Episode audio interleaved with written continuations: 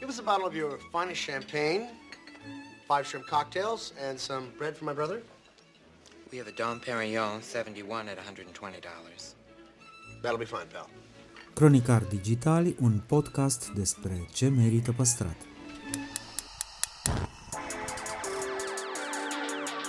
De patru ani promovăm patrimoniul în rândul tinerilor, scuturând de praf și prejudecăți interacțiunea cu istoria și cultura.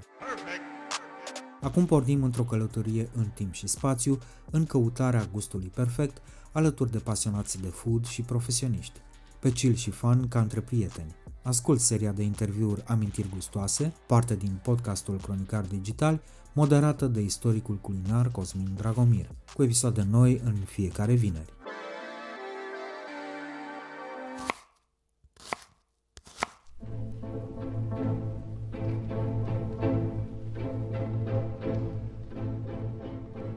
Cătălin Mahu lămurește ce înțelege prin bucătărie urbană românească și cum a evoluat ea de-a lungul ultimelor 5-6 decenii. Există oameni care dau gustul mâncării folosind diversi aditivi alimentari, de genul vegeta sau delicat sau eu știu ce, și mama pentru că nici nu avea, că poate dacă ar fi avut de unde să facă rost, ar fi folosit. Dar atunci era obligată să dea gustul mâncării din legume și din carnea aia puțină pe care o avea. Mie mi se pare uimitor cum putea să facă două, trei feluri de mâncare dintr-un celebru tacâm de pui.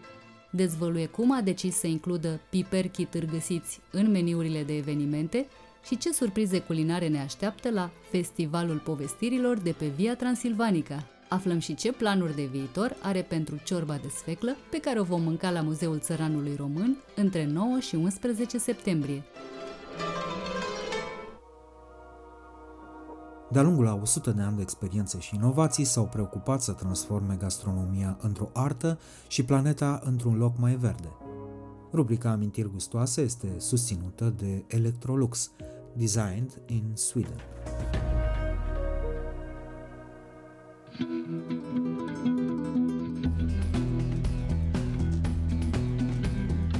Salutare, oameni buni, dragilor! Suntem la un nou episod de Amintiri Gustoase, un podcast by Cronicar Digital. Suntem în sezonul 4, septembrie și îl avem uh, lângă noi astăzi invitat pe Cătălin Mahu. Mă bucur să te revăd. Omul, antreprenorul din spatele restaurantului, lanțului de restaurante uh, La Mama din București. Hai să vorbim un pic despre conceptul La Mama și pe scurt așa povestea restaurantelor La Mama. Uh, ai fost pe culmile succesului, ai mai închis de restaurante, ai redeschis, ai regândit, reinventat și tot așa. Mama are 23 de ani și în 23 de ani ai făcut și bune, ai făcut și rele. Câteodată nu ți-ai dat seama că vinele rele peste tine și au venit. Dar faptul că după 23 de ani ne suntem încă în piață, eu cred că este un succes. N-am avut niciodată gândul de a fi cea mai mare, cea mai tare, cea mai șmecheră companie de restaurante din uh, România, pentru că eu cred că mai trebuie să mai și trăiești. Nu trebuie doar să alergi de dimineață până seara pentru, pentru business. La mama a început acum 23 de ani, pur și simplu dintr-o necesitate. Spun că dintr-o necesitate pentru că la vremea respectivă erau, cred că, vreo 400 de restaurante în tot Bucureștiul, ceea ce e foarte puțin. Nici astăzi nu sunt foarte multe, dar sunt măcar la nivelul miilor de restaurante. Și când spun restaurante, mă refer la absolut tot ce înseamnă alimentație publică, de la un bar care vinde cappuccino, deci automat îi trebuie uh, autorizație sanitar veterinară, până la trecem prin toate fast food-urile, șaurmăriile, patiseriile de toate felurile și ajungem la restaurantele cele mai civilizate sau cluburi de, de noapte, care la fel și ele au nevoie de autorizație sanitară veterinară. Eu le bag pe toate astea în aceeași uh, oală când vine vorba de numărat. Evident, ele sunt, pot fi împărțite în foarte multe zone. Și această necesitate de care spuneam era aceea de a mânca în oraș. Pentru că erau câteva cărciuni în care eu și cu prietenii mei mergeam. Și inevitabil, uh, după campionatul mondial din 98, unde împreună cu fostul meu partener, am uh, vândut bere și chipsuri uh, și ne uitam la meciuri, am zis, mă, dar ce ar fi dacă facem noi aici un restaurant? Inițial uh, a fost, povestea numelui e foarte haioasă pentru că nu aveam numele restaurant, nu știam cum să-i spunem. Îmi vine și să râd când mă gândesc că la un moment dat pe listă era și numele restaurant rustic. Mi se pare, mi se pare haios astăzi, dar aveam sloganul, ca la mama acasă. Deci eu ceea ce vreau să fie restaurant trebuie să fie ca la mama acasă. Acum eu am norocul că mama a gătit toată viața ei extraordinar de bine. Și e foarte important să știi ce e o mâncare gustoasă. Lucru care ușor, ușor în societatea de astăzi se pierde din mai multe motive. Odată, pentru că oamenii nu mai gătesc acasă sau nu știu să gătească acasă, n-au referință, uh, materia primă diferă ca gust și automat o materie primă care nu mai are gustul de, să zicem, acum 30 de ani când, eu știu, porcul creștea în curte, acum totul este abatorizat în ferme cu mâncare pentru respective animale foarte științifică, când roșia știm foarte bine că uneori are gust de paie, ei bine, toate astea când le combini, o să-ți iasă o mâncare diferită. Dar din dorința asta de a mânca ceva gustos, am, de- am decis, haideți să facem un restaurant în care să mâncăm mâncare gustoasă. Și lucrul ăsta, din punctul meu de vedere, uh, nu s-a schimbat până astăzi. Eu și astăzi mă duc în bucătăriile restaurantelor mele și gust mâncare. Evident, e greu de spus, o fracțiune de secundă, e greu de spus că gustul de acum 23 de ani e același de astăzi, pentru că și noi ne schimbăm și nouă ni se schimbă uh, lucrurile. Practic, asta e evoluția. Pe de altă parte, mama ta nu gătește acolo în fiecare zi, deci nu, nu putem să avem acest, acest control clar al calității. Ok, luăm o rețetă, dar uh, e foarte generalist uh, la mama pentru că avem milioane de mame și sunt milioane de gusturi și milioane de uh, rețete diferite. Mama mea gătea, nu știu, mai sărat sau făcea altfel de mâncare la Focșani față de mama ta. Cum, cum împăcăm povestea asta? Păi nu ai cum să o împaci. Am plecat de la ce știam eu că trebuie să fie într-un fel uh, bun. Și, într-adevăr, aceeași uh, ciorbă, nici nu știu, hai să o luăm pe cea mai banală, aceeași ciorbă de perișoare, în zone diferite ale țării, va avea gust diferit. Dar dacă tu știi și pleci de la premiza că vei, vei face un produs de bună calitate și ai grijă pentru acest, acel produs, el va plăcea și celui de la uh, Focșani, și celui de la Onești, adică mie, și celui de la Cluj, și celui de la Suceava, și celui de la Drobeta Turnul Severin. Poate că nu va fi exact cum a fost la el acasă, dar va fi într-un anumit range, range de gust în care omul va zice, da, mă, e bună, e gustoasă. Bun, tu ești din Onești, mama ta din Onești. Da? Nu, Și mama, mama, mama este de lângă Roman. De lângă roman. Bun. Și atunci cum uh, uh, explici terminologia folosită de tine și ce înseamnă ea bucătărie urbană românească? Pentru că parcă mâncarea de la mama și dacă ne ducem și mai departe mâncarea de la bunica, clar nu e urbană. Dacă plecăm uh, de acum 50-70 de ani, o să rămânem într-o chestie de trebuie să fie tradițional românească. Totuși, să nu uităm că în ultimii 50 de ani, 40 de ani, o mare parte dintre noi am trăit la oraș. Practic, ciorba de văcuță, de perișoare, să zicem, pe care bunica mea o făcea mamei mele când ea era copil, s-a transferat la oraș, odată cu venirea mamei mele la oraș. Și pentru foarte mulți dintre noi, e părerea mea asta, pentru foarte mulți dintre noi, bucătăria făcută în casele noastre de la oraș a devenit bucătărie urbană. Este, din punctul meu de vedere, o evoluție naturală a societății care, și a gastronomiei. Există în continuare o bucătărie care se face la tuci, la grătar din lemn sau cu foc din lemn sau cu foc din cărbune și care e într-o anumită zonă de gust, dar care nu prea mai poți să o faci acasă, pentru că să gătești o ciorbă, un gulaș, o mâncare, o tocană, de, într-un fel, la, la pirostrii, asta nu ai acasă. Dar acasă ai un aragaz, care într-o vreme era cu butelie, acum este cu gazul direct de la țeavă, pentru că, repet, evoluția a însemnat introducerea uh, acelui gaz în blocuri, ca să nu, nu mai stea oamenii pe butelii, și uh, mâncarea se face în alt tip de oale și toate lucrurile acestea au influențat uh, modul în care se face mâncarea și modul în care a evoluat gustul. E foarte important acest lucru din punctul meu de vedere. Există oameni care dau gustul mâncării folosind diversi aditivi alimentari, de genul, și nu vreau să fac reclamă la un uh, produs anume Atunci spune uh, veget, trei. vegeta sau delicat sau eu știu ce, și mama, pentru că nici nu avea, că poate dacă ar fi avut de unde să facă rost, ar fi folosit. Dar atunci era obligată să dea gustul mâncării din legume și din carnea aia puțină pe care o avea. Mie mi se pare uimitor cum putea să facă două, trei feluri de mâncare dintr-un celebru tacâm de pui. Astăzi, da, când i-am povestit copilului meu că un tacâm de pui era, mamă, veselie mare într-o casă când reușeai să-l prinzi și curmea se dădea gust la mâncare și făceai două, trei feluri de mâncare care ți ajungeau câteva zile la o familie întreagă, uh, el nu înțelege ce era tacâm de pui.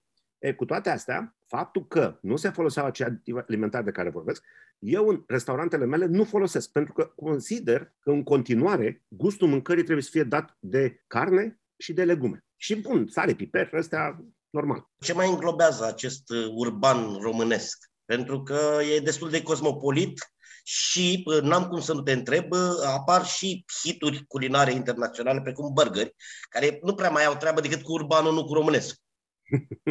în ziua de astăzi, cred că evoluția gastronomică sau gastronomiei unei țări nu mai ține doar de țara respectivă. Dacă pe vremuri să zicem, la mine acasă existau doar macaroane cu brânză, astăzi toți oamenii își fac acasă diverse tipuri de, de paste, spaghete, pene, tagliatele și alte trăznăi. De ce? Pentru că în mentalul și în obișnuința fiecărui om, în viața lui de zi cu zi au intrat aceste produse. Mai mult, deschiderea din ultimii 10 ani către toate concursurile acestea de gastronomie a, a făcut să apară în foarte mulți oameni dorința de a găti, de a mânca, de a-și diversifica alimentația. Și fără să fim așa stricți, unele lucruri au devenit parte din viața noastră urbană. Nu trebuie să mergi la un restaurant chinezesc și să zici că dacă, dacă o mâncare asiatică, hai să nu zic neapărat chinezească, este mâncare românească. Că nu este adevărat. Dar o chestie pe care tu o faci, o inventezi, având niște ingrediente care uh, pot să fie din bucătăria asiatică și pe care tu le faci constant la tine acasă, devin parte din, din viața ta. Acest urban românesc, din punctul meu de vedere, înseamnă ceea ce mâncăm noi obișnuit acasă. Bun, putem să mâncăm sarmale, dar au multă manualitate. Și atunci să le mâncăm la restaurant. Un burger, ne ducem oricare dintre noi, la aproape orice măcelărie, ne luăm o carne de burger, ne ducem la orice supermarket, ne luăm chiflele, brânză, uh, cedar sau ce se mai pune în rest, fiecare cu rețeta lui, și ne facem un burger acasă. Shawarma nu era un produs românesc acum 30 de ani, dar astăzi cred că poți să spui că e un produs românesc. Măcar devine tradițional. peste, peste vreo 10-20 de ani o să devine tradițional. Exact. Uite, tu, tu, tu ai aici mult mai multă experiență. După câți ani un produs pe care îl faci acasă devine... Îl, Trei generații. A treia în generație. În a treia generație. Salata băf e românească? E discutabil, dar ea a devenit parte din bucătăria de zi cu zi. Cea, cea mai veche rețetă apărut în cărțile de bucate, cred, 1928 sau 1921 la noi. Deci putem spune că e românească. Putem să spunem că a devenit tradițională, cu origini din altă parte, dar e, na, ea are o poveste îndelungată. Partea simpatică e că în 41, într-o altă rețetă, spune că dacă ai homar, poți să folosești și homar în loc de vită. Deci e... Asta mi se pare super, pentru că homarul chiar este un uh, animal, să zicem așa, care trăiește în apele românești, teritoriile românești. Dar uite, o să-ți ridic la filou, tocmai pentru că m-ai întrebat asta, ceva care știu, sunt convins că uh, îți place pentru că va face referință la viitoarea ta carte. Și anume, sarmalele cât de românești sunt? Sunt și românești. Exact. Sunt și românești. Trebuie să ne întoarcem, sarmalele nu sunt turcești, armenești, georgiene, chinezești, sunt și românești pentru că le facem de câteva sute de ani. Au trecut mai mult de câteva generații acolo de cele trei. Exact. A... Și atunci eu vin și, și întreb și o fracțiune de secundă. Pentru că, într-adevăr, când te uiți la bucătărie uh, citadină românească, urbană românească și vezi burger sau uh, vezi un produs care ți se pare că are o influență franțuzească sau mediteraneană, zici, dar ce caută ăsta acolo? Dar deja avem 20 de ani de când românul mănâncă burger. Iar eu cred că până la tradițional el trece prin urban. Cel puțin în ziua de azi, unde în România foarte mulți oameni locuiesc la oraș, nu mai locuiesc la, la sate. Și mănâncă ca la oraș. Cred eu. Atenție, mă pot și înșela. Cumva, de-a lungul timpului, am observat că, în afară de meniul tradițional, de, de uh, hiturile, iar repet povestea asta, hiturile, uh, ciorba de burtă, mititei, ceafa, uh, șnițelul, cele pe care le uh, găsim în majoritatea covârșitoare a restaurantelor cu specific românesc, ai încercat și ai inclus în meniu și alte preparate mai cu un specific mai local, mai limitat, mai puțin cunoscute, cazul virșului, de exemplu, pentru că, na, am fost acolo amândoi când s-a, luat, când s-a luat decizia. Cum funcționează ele și dacă mai ai câteva exemple, de ce le-ai scos, de ce le păstrezi? Sunt foarte multe exemple de genul ăsta și o să spun în premieră unul care mm, negociez cu mine să devină un exemplu viitor, și anume ciorba de sfeclă, pe care o vom avea în meniu pentru nu știu dacă e bine să spun asta. Via, e, ajungem acolo imediat, că pregăteam exact cu virișul, pregăteam povestea. De adevăr, Vicile au fost o poveste frumoasă. I-am scos uh, în 2020, când am redeschis restaurantele după uh, cele două sau tre- două luni de închidere totală, pentru că apăruseră niște probleme de aprovizionare și pentru că nu știam, am micșorat în momentul ăla puțin meniu, pentru că nu mai știam în acel moment cum urma să fie și aveam uh, probleme în ideea de a ține stocurile foarte strict, dar pot să-ți mai povestesc un, de un uh, produs dintre acesta care mie mi-a plăcut foarte mult, a fost foarte apreciat și pe care noi, chiar dacă nu mai avem în meniu, îl facem în meniu de evenimente sau la mesele mai mari pe care le avem, și anume piperchi târgăsiți. O rețetă pe care am uh, luat-o, am cerut-o de la o doamnă în vârstă la un eveniment organizat, dacă nu mă înșel, de tine și de Cezar Ioan la Constanța, un eveniment cu vinuri și cu produse uh, locale din zona Dobrogei și acolo am mâncat pentru prima dată la o doamnă în vârstă, înțeleg că era un producător artizanal local, acești, acest produs piperchi târgăsiți. Mi s-a părut extraordinar. Care și... e o rețetă macedoneană cu uh, ardei grași prăjiți, cu brânză sărată, okay, cu telemea, da. Uh, pentru ascultătorii care nu știu. Și care se poate mânca rece sau cald, produsul în sine.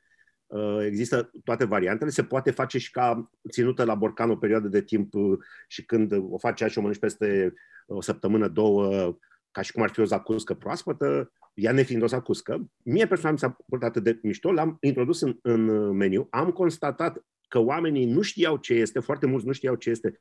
Și atunci uh, fugeau de acel produs, după ce îl mâncau odată ziceau, wow, ce mișto este, îl folosim în continuare la diverse ocazii, mese mai mari, în care știm meniul dinainte, oamenii ne cer cum se întâmplă de, de multe ori, ceva rece, ceva cald, și în rest să ne simțim bine. Mai fi exemple, dar hai să nu le înșirăm pe toate, pentru că, într-adevăr, e, e foarte important să găsești constant produse tipice unui loc și să încerci să le uh, aduci la lumină.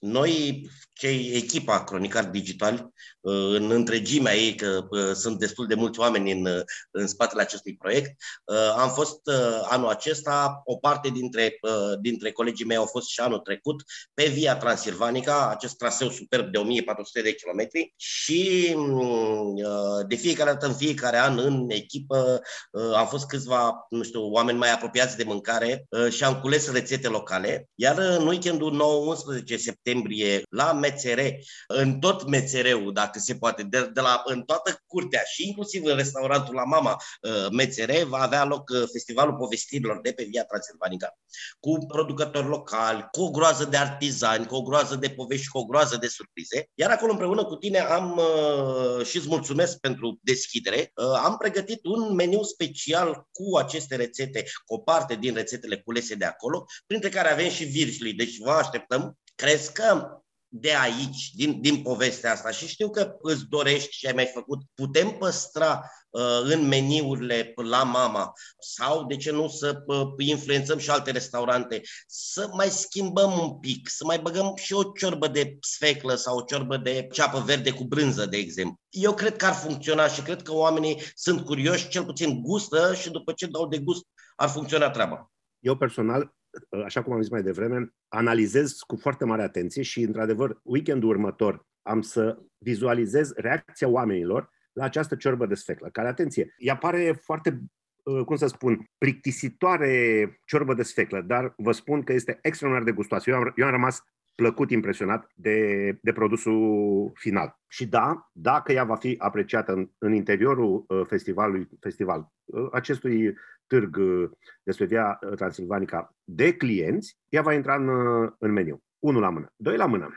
Eu recunosc că de-a lungul timpului, pentru că îmi plac hribii, am încercat de foarte multe ori să am în meniu hribi nu știu din ce cauză, ei nu prea s-au vândut. Așa cum într-un restaurant mediteranean italienesc te duci și găsești hrib și mănânci așa. Nu, e... acolo găsești porcini. Scuze, da. Uite, eu recunosc, același lucru. eu recunosc că mă duc de fiecare dată când am ocazia. Mă opresc la Hanu Ancuței pentru că știu că găsesc hribi și gălbiori aproape întotdeauna și nu mănânc nimic altceva decât supă de hribi, de gălbiori, ă, o tocană. De ce... Pentru că noi avem aceste bunătățuri, să le zicem așa, dar ele nu sunt prea cunoscute. Un alt produs din ă, meniu Via Transilvanica o să fie ă, ciulamama de, de hribi. Dacă vrei, nu, nu știu dacă știi tot ce s-a decis până la urmă din meniu, dar cred că știi. De exemplu, ciolanul care a stat în bere și vin șase ore, când am făcut uh, probele de mâncare, chiar se simțea aroma aia de, de bere, evident fără să se pună problema a exista urme de alcool. Poți să conduci după. Poți, poți liniști.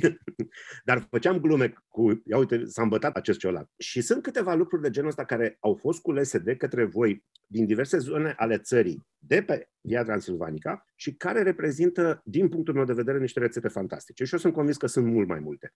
Și apropo de drumețile voastre pe Via Transilvanica, la anul când vă duceți, poate mai luați un, un nou membru cu voi. Păi, tu ai fost și pe El Camino, care na, e modelul, să spunem, Viei Transilvanica, traseul care pleacă din Franța, se oprește în Portugalia. Cum a fost? Păi nu, nu se oprește în Portugalia, se oprește în Santiago de Compostela, lângă, relativ aproape de Portugalia. Am plecat de la, o, de la un film, de la filmul Drumul, The Way, cu Martin Sheen, pe care l-am văzut total întâmplător și cred că într-un sfert de oră după ce, de când mă uitam la film, am luat tableta și am uh, căutat să văd ce înseamnă acest El Camino.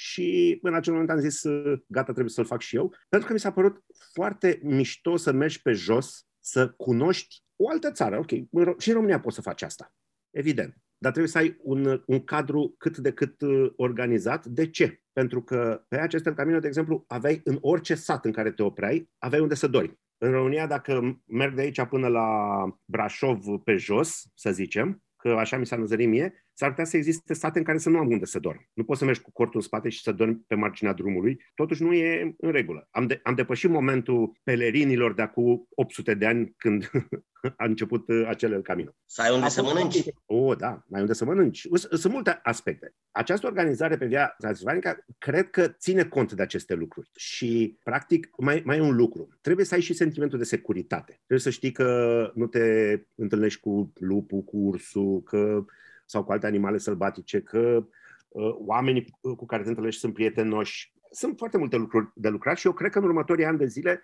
uh, multă lume, sau din ce în ce mai multă lume va merge pe Via Transilvanica pentru că se vor întâmpla lucruri bune. Eu personal voi merge. Ai scos o carte care e biografică, este povestea restaurantului la mama și povestea ta și care s-a vândut foarte bine, ceea ce, cum să spun, e surprinzător pentru piața de carte din România. Cum îți explici succesul? Da, într-adevăr, povestea de la Colțul Mesei s-a vândut în, cred că mai am undeva sub 100 din cele 1500 de exemplare, ceea ce înțeleg că pentru o carte scoasă de un relativ necunoscut este, este în regulă. Succesul cred că vine din din mai multe direcții. Odată a fost, uh, și cred că la început a fost partea de curiozitate, ia să vedem ce a, ce a zis ăsta aici, sau despre ce e vorba. Pentru că, în fel sau altul, multă lume a auzit despre la mama. Până la urmă, în 23 de ani, am făcut noi un calcul acum vreo 2 ani de zile. Nu, când am făcut 20 de ani, când am împlinit 20 de ani, am făcut un calcul și cred că în cei 20 de ani din 2009, până în 2019 putem să ne lăudăm că am hrănit populația României, în sensul că am avut undeva spre 20 de milioane de clienți. Uh, și asta am făcut-o numărând bonurile, înmulțindu-le cu o cifră normală, două sau trei persoane și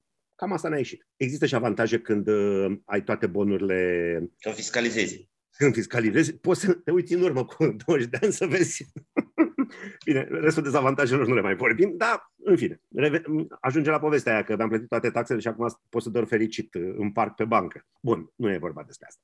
Lăsând deoparte gluma. Un alt uh, lucru care pe mine m-a mirat, dar care probabil are parte, partea lui de adevăr, a fost uh, mesajul pe care l-a transmis uh, total neașteptat uh, redactorul șef de la Ziarul Financiar, care cam la un an după ce am scris cartea, a apucat să o citească. Se citește ușor la nivel de o zi, două și într-o vineri seara a scris pe pagina lui personală de Facebook povestea de la colțul mesei, probabil cea mai bună carte de business scoasă în ultimul an și probabil top 10 în ultimii 10 ani. Recunosc că m-a mirat.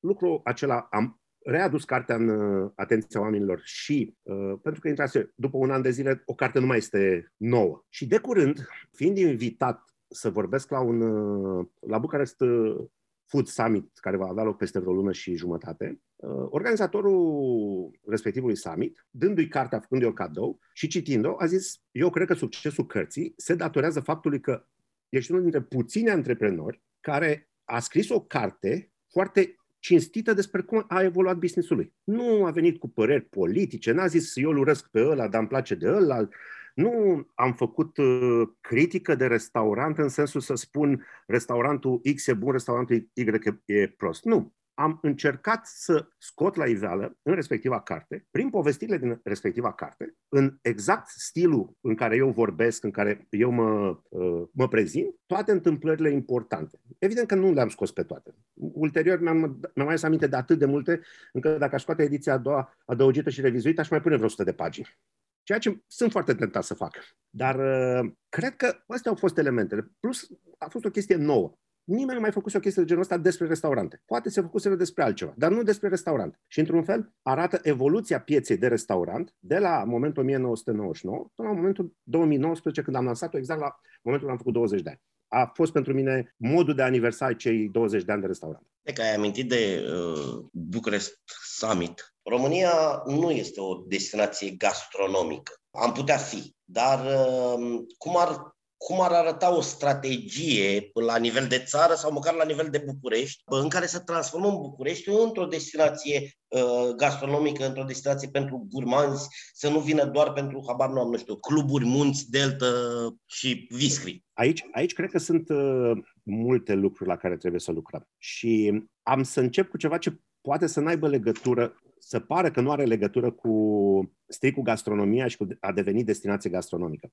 Dar nu poți să devii destinație gastronomică dacă pierzi în fiecare an o gălăgie de oameni, o grămadă de oameni care lucrează în domeniul gastronomiei. Pentru că devine mai rentabil să uh, lucrezi în uh, Germania, în Anglia, în Franța, în Spania, în Italia, în țările nordice, decât să lucrezi în România. În primul și în primul rând, gastronomia se face cu oameni. Dacă noi ajungem în secunda asta, ca în loc să lucrăm cu români care știu gustul care știu produsul, să lucrăm cu asiatici care uh, nu știu absolut nimic despre România și despre bucătăria românească, practic noi facem un pas înapoi. De aceea, într-un fel sau altul, pentru ca România sau Bucureștiul să uh, devină o destinație gastronomică, nu e suficient să avem doar produse bune. Trebuie să avem și cu cine să le facem. Am spus chestia asta pentru că fără oameni nu poți să faci. Doi, inițiativa ta și a celorlalți uh, doi uh, parteneri în această inițiativă, Nicolomța și Cezar Ioan, de a face o zi națională a gastronomiei și a vinului românesc, mi s-a părut o idee foarte, foarte bună. Dar, precum ai văzut, ea nu este îmbrățișată ușor de lume. Deci are nevoie de timp ca și ea să se așeze. Trei, cred că trebuie să scoatem în evidență și să nu mai fim autorasiști. Am auzit atât de multe discuții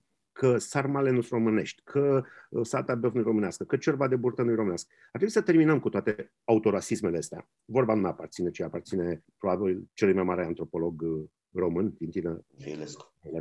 Da? Și să ne bucurăm și să fim mândri de ceea ce avem. Am văzut un top în care teoretic România era pusă pe locul pe un loc fruntaș al gastronomiei mondiale. Nu știu cine l-a făcut. Nu cred neapărat pe, în el.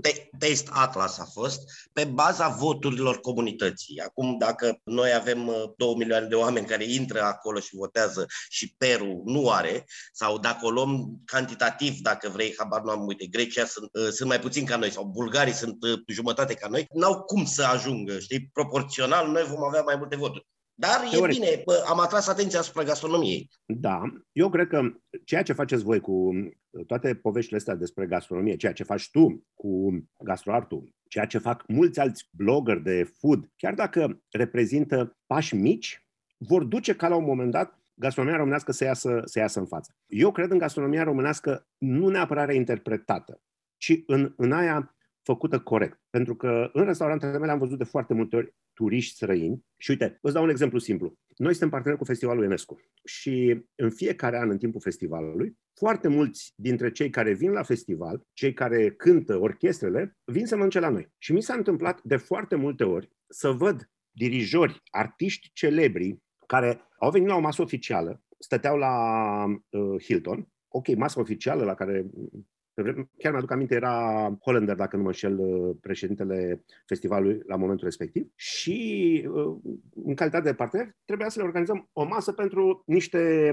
vedete ale festivalului. Nume foarte importante. Dacă mă înșel, era Daniel Barenboy, uh, Zubi Mecta, oameni frumoși, adică eu, eu personal m-am bucurat foarte mult să am în, în restaurant. Și am rămas uimit să văd două, trei zile la rând pe acești oameni venind și plătindu-și, pentru că nu mai, gata, se depășise treaba oficială, ei stând în continuare în hotelul Hilton, în loc să mănânce în hotelul Hilton, unde slavă Domnului își permiteau să mănânce, venind să mănânce în restaurant la noi și nu era vorba de mâncarea noastră la mama, era vorba de mâncarea noastră românească. Și atunci eu cred că toți oamenii care de-a lungul timpului din diverse străinătăți. Vin în România și mănâncă în restaurante românești atâta timp cât sunt tratați corect, cât li se dă o mâncare gustoasă, ei vor fi într-un fel sau altul, ambasadori. Suntem încă o țară mică și nu prea contăm din multe puncte de vedere. Avem talentul de a fi autorasiști, am să spun asta în toate modurile cu putință și culmea culmelor noi ne facem mai mult rău decât ne fac alții. Cătăline, de aștept să continuăm discuția la uh, o sticlă cu vin, dar înainte să terminăm, foarte scurt, noi avem o rubrică, podcastul se numește Amintiri Gustoase. Vreau să-mi spui care este rețeta care ți amintește de copilărie. Rețeta care mi amintește de copilărie, am să, am să vin cu două întâmplări, dar ca să-ți răspund striga, este ciorba țărănească din, din restaurantele noastre, e rețetă 1000% a mamei mele, este practic o uh, rețetă proprie a unei celebre ciorbe, rețetă de os afumat, ceva de genul ăsta. Ei bine, mama o făcea într-un anume fel Cealaltă, o altă rețetă care mi aduce de aminte de copilărie este o prăjitură făcută la fel, n-am găsit respectiva rețetă nicăieri, o prăjitură făcută de mama, ă, de casă, simplă. Dar am să povestesc ceva, am încă în memoria gustului acea, acea amintire. Eram copil, eu nu mâncam orez pe vremea respectivă și eram la țară la bunicii mei și într-o zi vine din satul vecin, vine nana mea, nașa mea de botez, în Moldova se, se, îi se spune nană, vine nana mea să mă ia la ea acasă. Mă duc frumos, mă joc prin curte, fac ceva și intru în bucătărie. Nana făcea un orez, un orez cu legume, cu supă de pui, cum se făcea la țară, sau de găină. Mirosea fabulos. Și nana zice, ia, hai să-ți dau ceva să mănânci, hai să mănânci ceva. Și am spus, eu nu mănânc orez.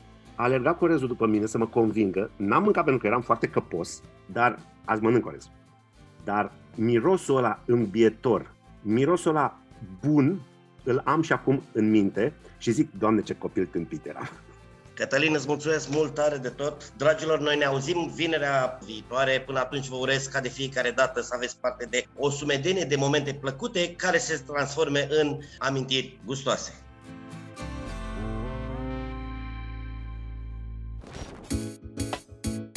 Podcastul Cronicar Digital este susținut de Raiffeisen Bank și Electrolux România.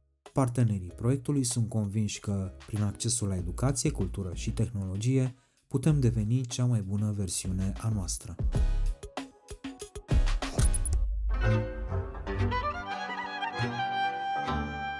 Cronicar Digital, un podcast despre ce merită păstrat.